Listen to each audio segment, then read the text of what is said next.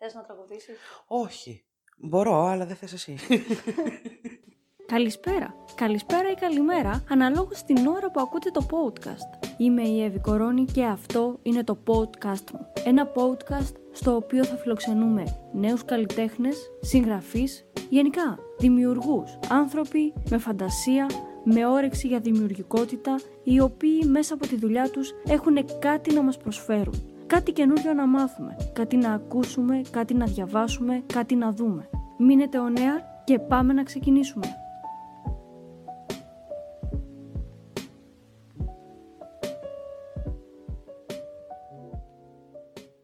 Σήμερα έχω μαζί μου μία γυναίκα κομικό. Θα μιλήσουμε για την κομμωδία, θα μιλήσουμε για το stand-up comedy στην Ελλάδα, θα μιλήσουμε για την γυναίκα καλλιτέχνη και χαίρομαι πάρα πολύ γιατί μαζί μου έχω την Χριστίνα Βούλγαρη.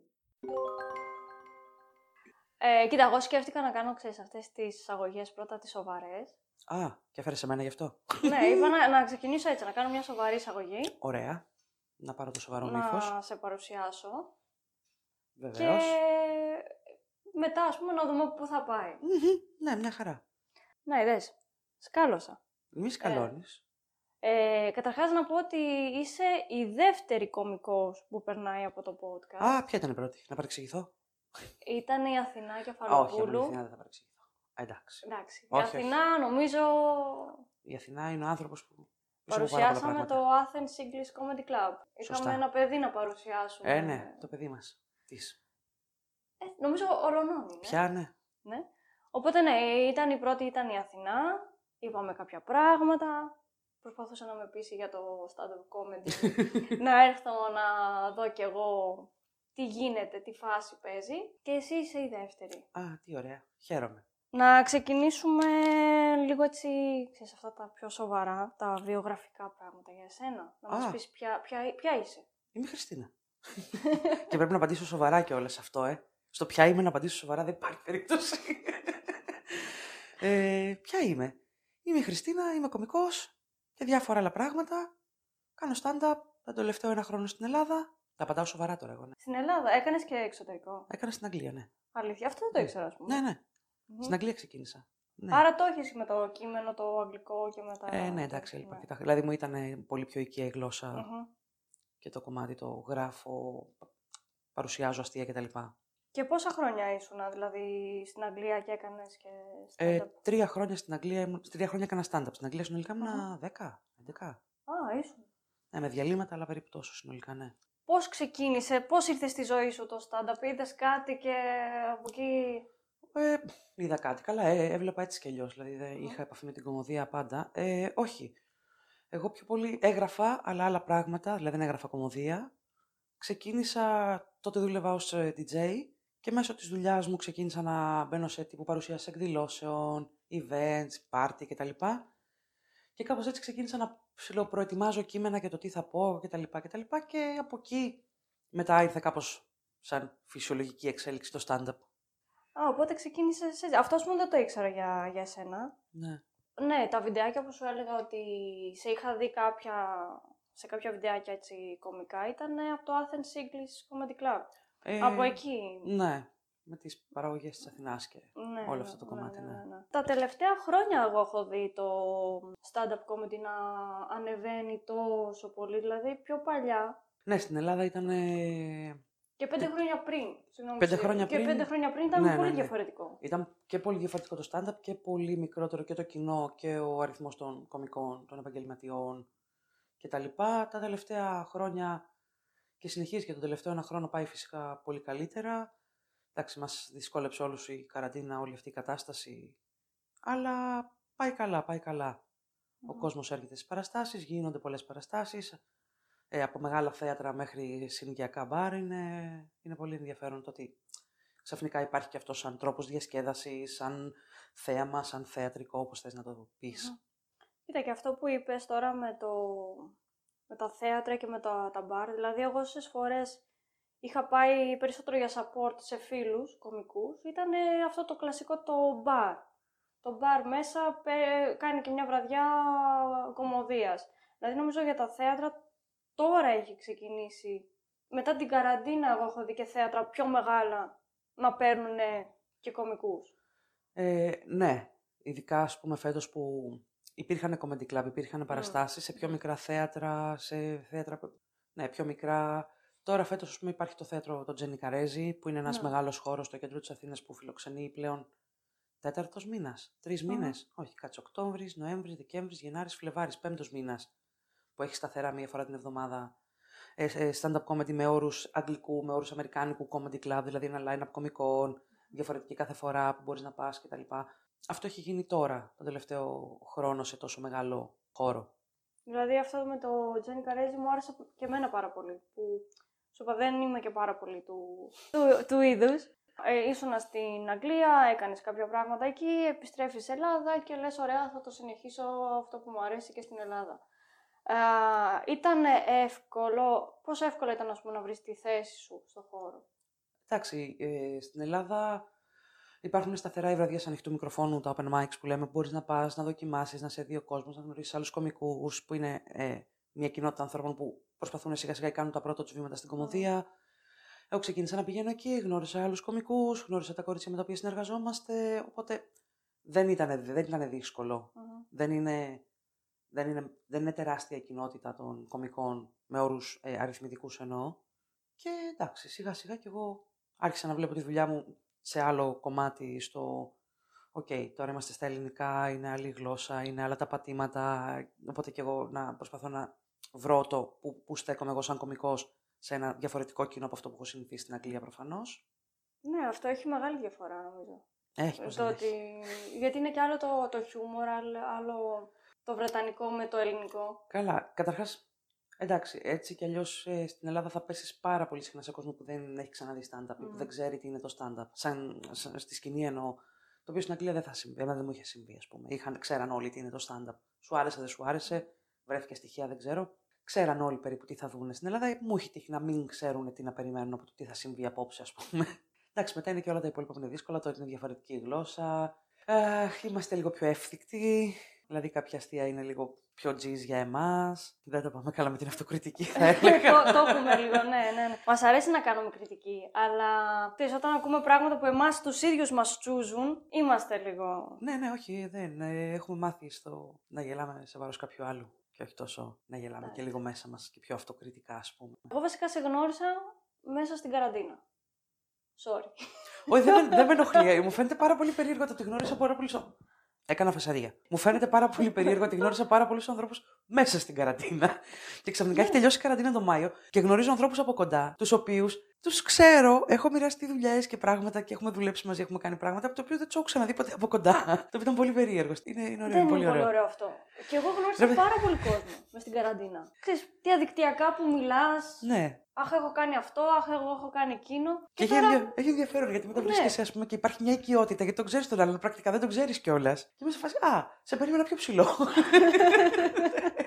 Ναι, εγώ είχα πολλά παιδιά, μπορούσαν να ξέρω, μου έστελναν βιβλία, τα διάβαζα το αυτό, το ένα, το άλλο. Οπότε τα ψηλό έλεγες. Και τώρα που μπορούμε να βγούμε λίγο να πιούμε ένα καφέ σαν άνθρωποι, να πούμε πέντε πράγματα από κοντά, λες. Εντάξει. Εγώ βασικά χώθηκα εκεί στο κανάλι. Στην, α- νομίζω ότι τις πρώτες φορές δεν πολύ έμπαινα. Αλλά είχα δει τις αναρτήσεις από την ε, Δάουτη και την Αθηνά. Οπότε κάποια στιγμή λέω από εδώ πρέπει να παίζει δουλίτσα, να γίνεται δουλίτσα.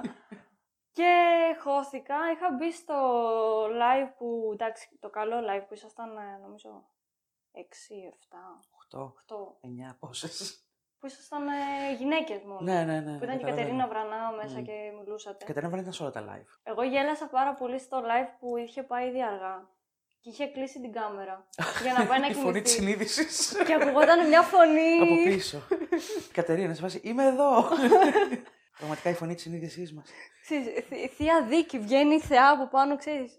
Ναι, ναι, αυτά τα Ναι, λέμε αυτό για ήταν- τρει ώρε. Αυτό ήταν πάρα πολύ. Ναι, ήταν μαραθώνιος. Ναι, δεν τελειώνει με τίποτα. Μα σε φάση, γιατί υπάρχει ακόμα πολύς κόσμος. Και είμαι σε φάση, οκ, ναι. Το έχουμε, πάμε. ναι, εγώ το είχα βάλει, μαγείρεψα, έτρωγα, σας άκουγα παράλληλα, αλλά σε κάποια φάση ήθελα να πάω μέσα να φτιάξω κάτι να πιω.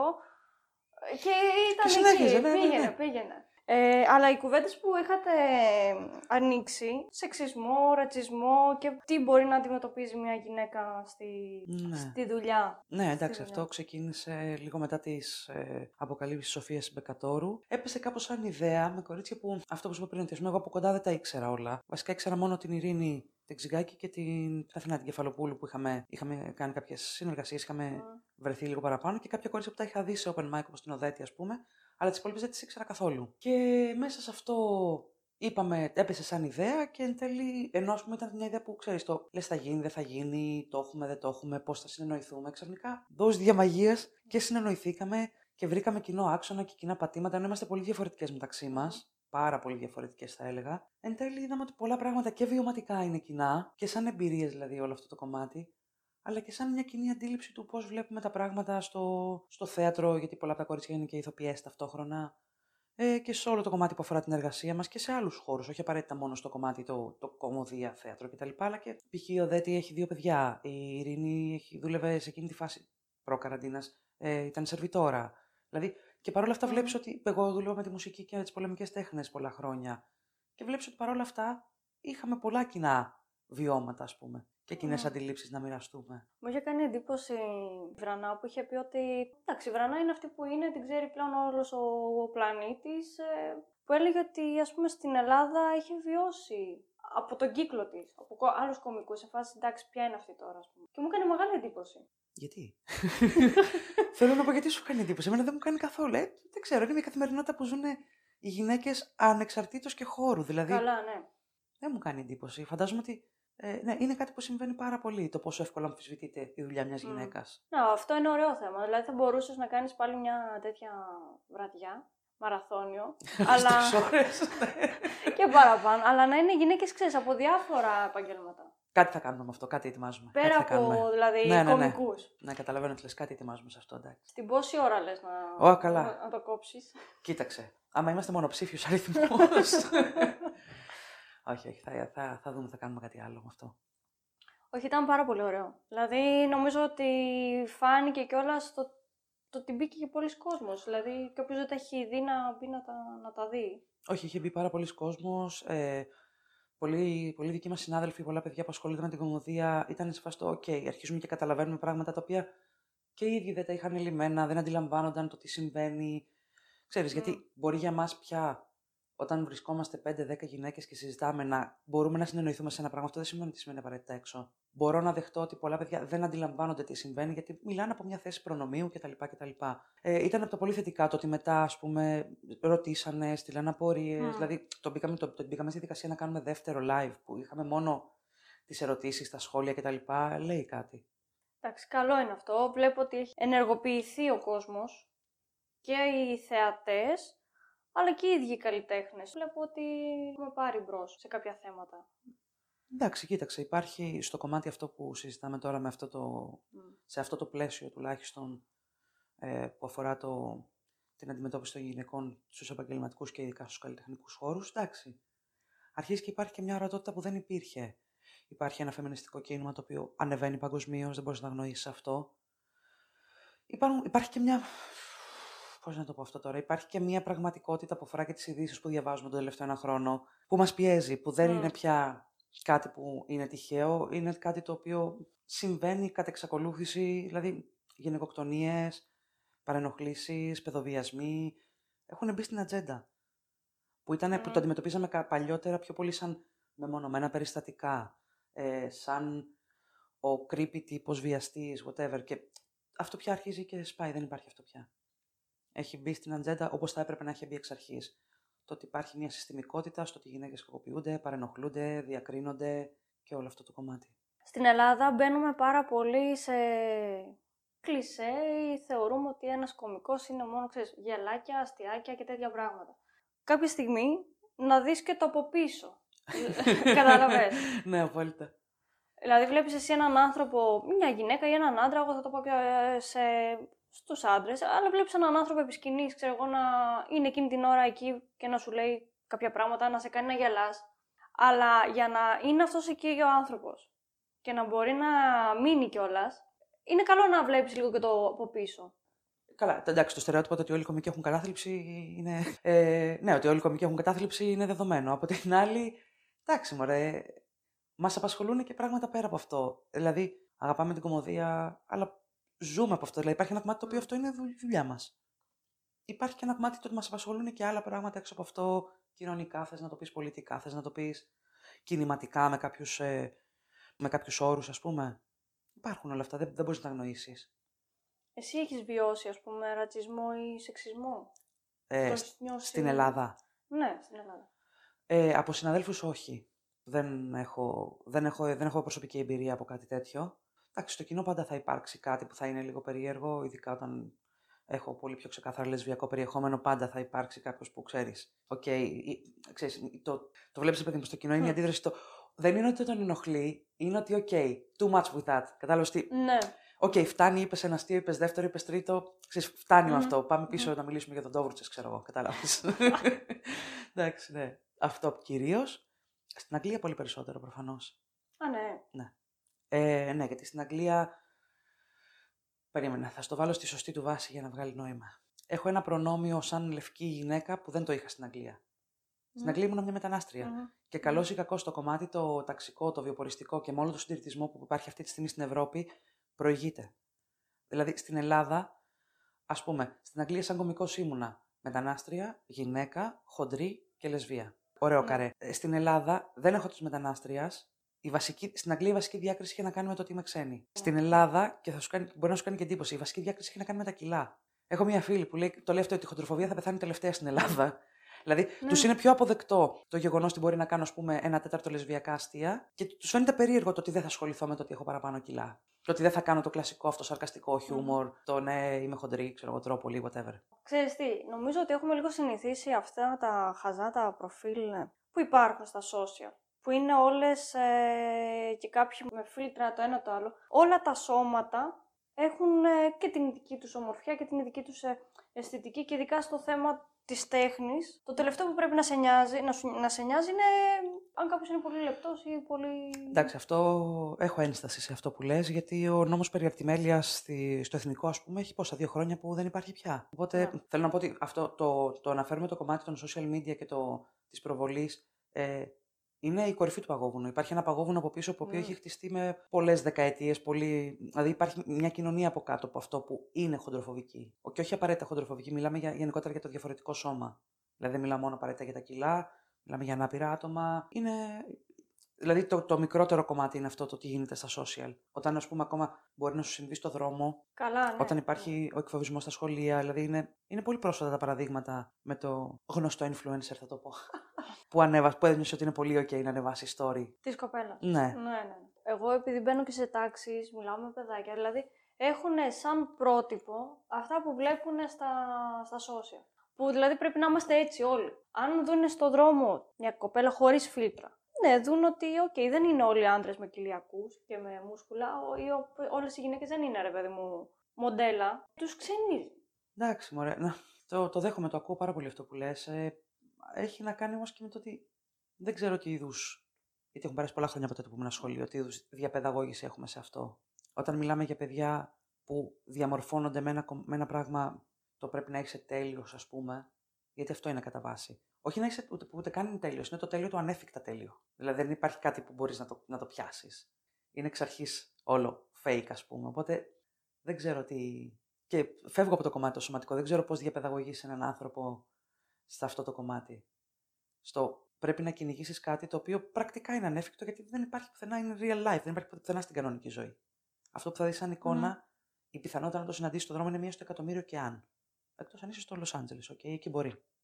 Εντάξει, έχουμε, έχουμε θεματάκια. Εγώ συνέχεια τα, τα θίγω αυτά τα θέματα. Ακόμα μπορεί να βρεθεί άνθρωπος που να ασχολείται ας πούμε, με τα κιλά σου, με τη σεξουαλικότητά σου, με κάτι που μπορεί να άλλο να δει επάνω σου.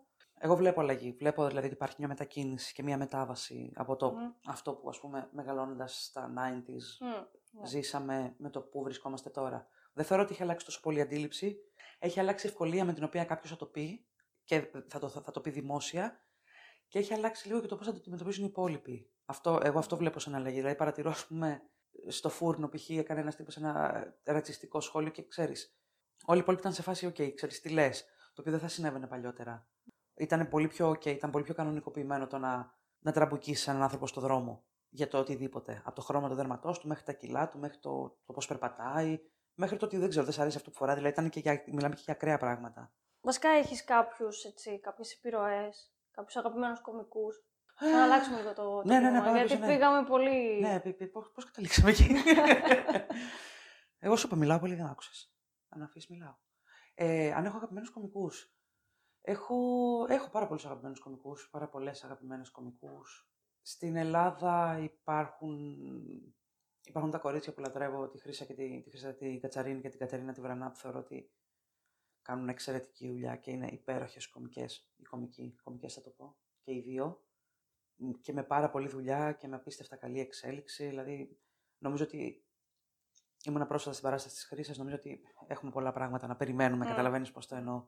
Άμα σε πάω και παλιότερα στην Ελλάδα, ε, έχω μια μεγάλη αγάπη και στα, στην queer έκφραση, στην κομμωδία όπως έχει υπάρξει στην Ελλάδα, ακόμα και έτσι, όσο προβληματικά έχει υπάρξει, τύπου Γιώργος Μαρίνος, αλλά και γυναίκες όπως η Μαλβίνα Κάραλη, η Δήμητρα Παπαδοπούλου, που γράφανε κομμωδία. Εντάξει, η Μαλβίνα προφανώς κάνει και παρουσιάσεις, αλλά η Δήμητρα Παπαδοπούλου, ας πούμε, είναι μια εξαιρετικά, εξαιρετική κομική γραφή με ατάκα, με ένα γράψιμο που δεν είχε η Ελλάδα μέχρι π.χ. τους απαράδεκτους και μετά που εξακολουθούν το, ακολουθούν Ρέπας Παπαθανασίου και Ρήγας που έχεις αυτή την κομμωδία που έχει αστείο, που είναι ατάκα, που δεν είναι απλά η κομμωδία το θα κάνω γκριμάτσε, θα πέσω κάτω, θα γελάσω με τον χοντρό, ξέρεις όλο αυτό το κομμάτι. Στο εξωτερικό έχω αρχίσει και αναθεωρώ πολλά πράγματα που μου αρέσανε, προσπαθώντας να καταλάβω και γιατί μου αρέσανε. Υπάρχουν πάρα πολλοί κομικοί. Υπάρχει μια αλλαγή φρουράς, ας πούμε, στη, στην κομμωδία πια.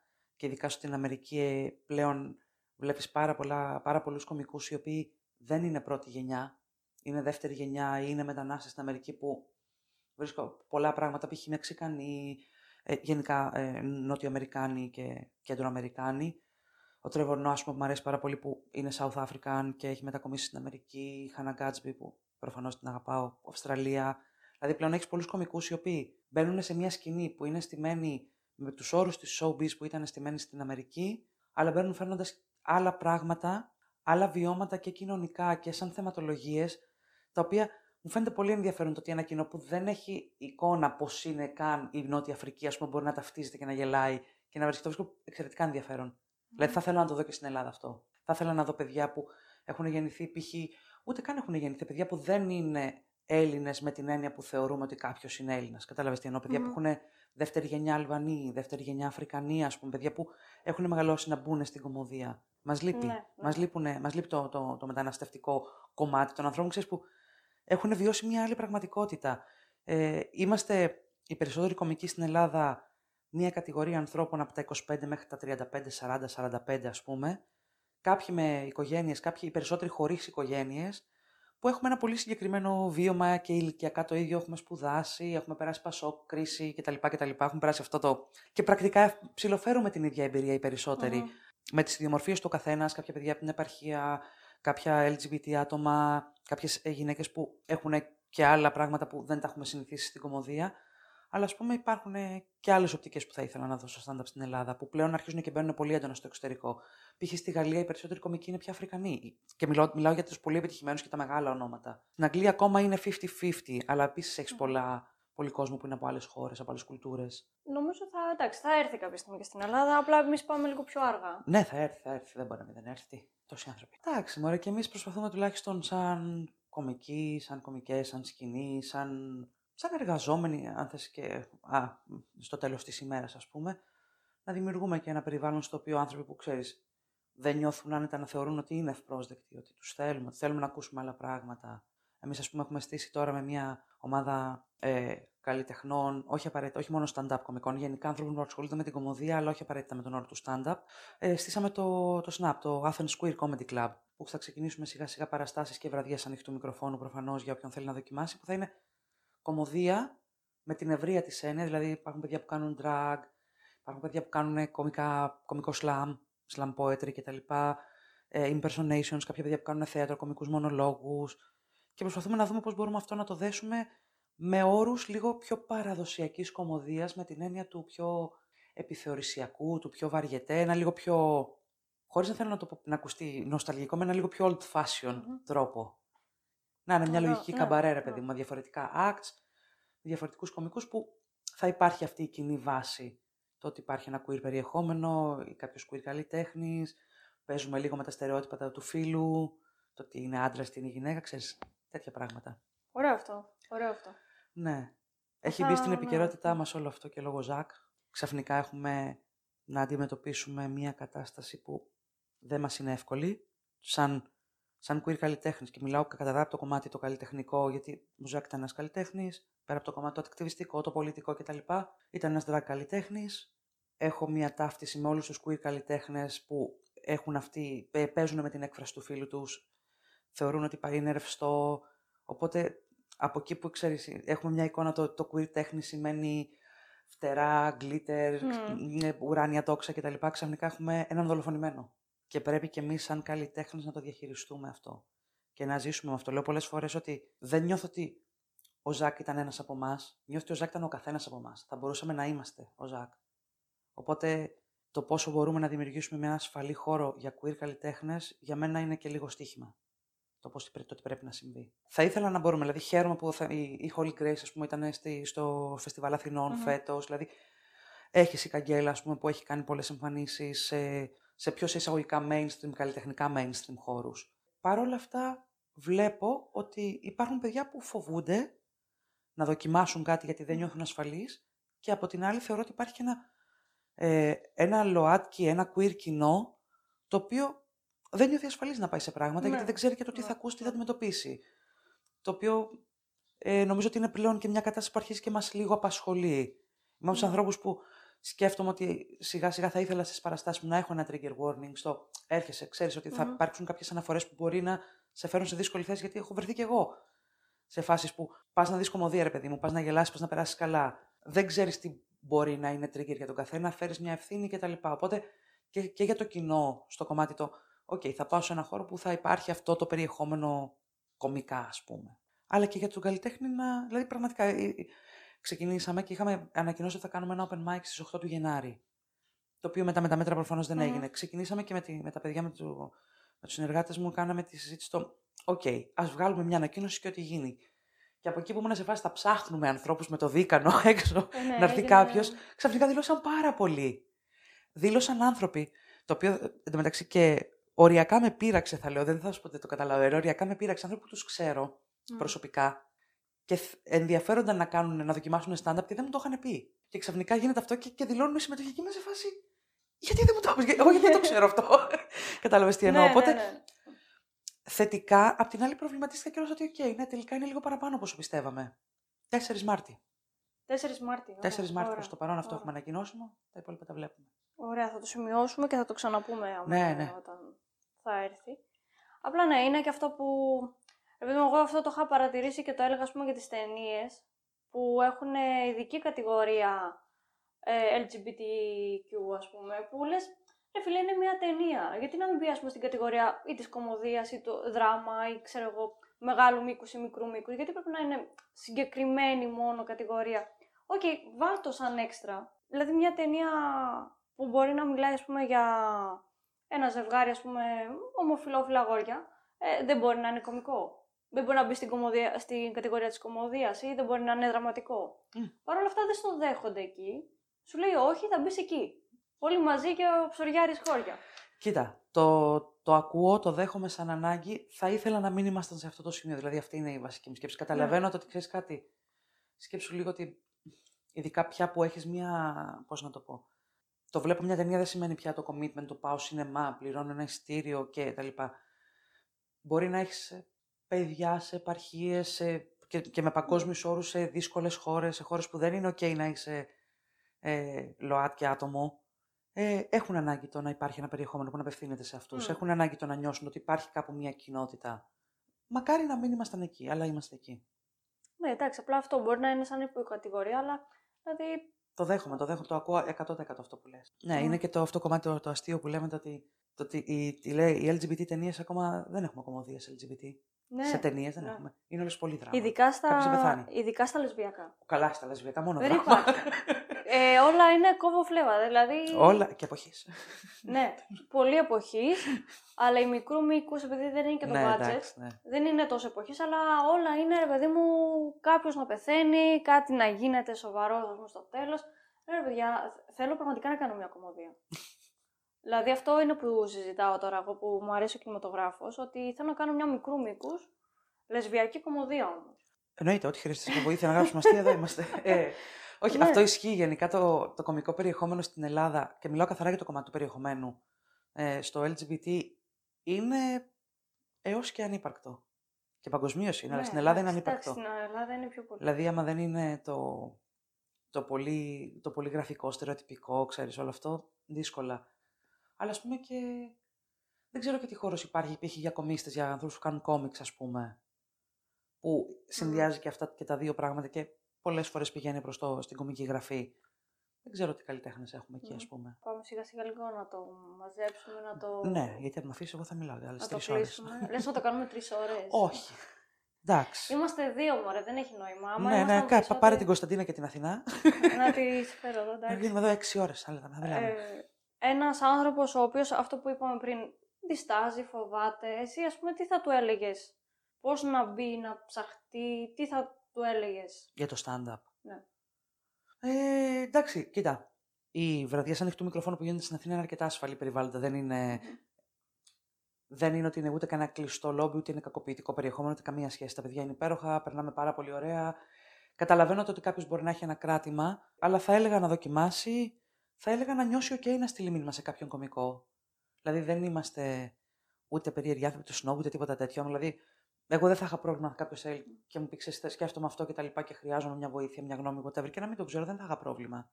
Δηλαδή, μπορεί να ρωτήσει μια γνώμη, μια συμβουλή ή να πάει με κάποιον παρέα, ας πούμε, αν φοβάται να πάει μόνος του. Δηλαδή, οκ. Από εκεί και πέρα δουλειά, γράψιμο, διάβασμα και όλα τα υπόλοιπα θα τα βρει, φαντάζομαι. Και ένα κείμενο, αυτό το είχα ρωτήσει και στην Αθηνά, γιατί πάντα μου έκανε εντύπωση. Ένα κείμενο, ας πούμε, stand-up. Επειδή μου, ε, ας πούμε, είναι κάτι όντως βιωματικό, είναι κάτι φανταστικό, είναι κάτι που μπορεί να άκουσες από δίπλα και...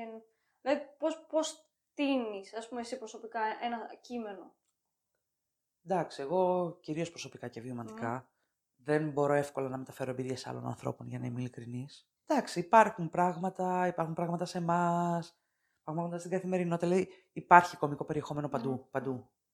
Δουλειά σου σαν κωμικό είναι Ναι, να το ναι. βρεις. Κατάλαβες τι εννοώ. Το αστείο Μμμ. είναι εκεί. Μα- Τα αστεία υπάρχουν παντού. Δουλειά μας είναι να τα βρίσκουμε ουσιαστικά. Μμμ.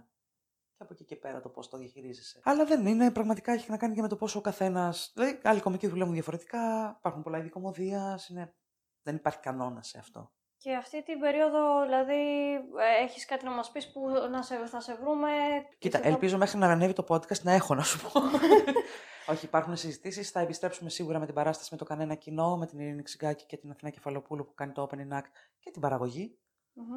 Ναι, γιατί αν αφήσει εμάς, σωθήκαμε.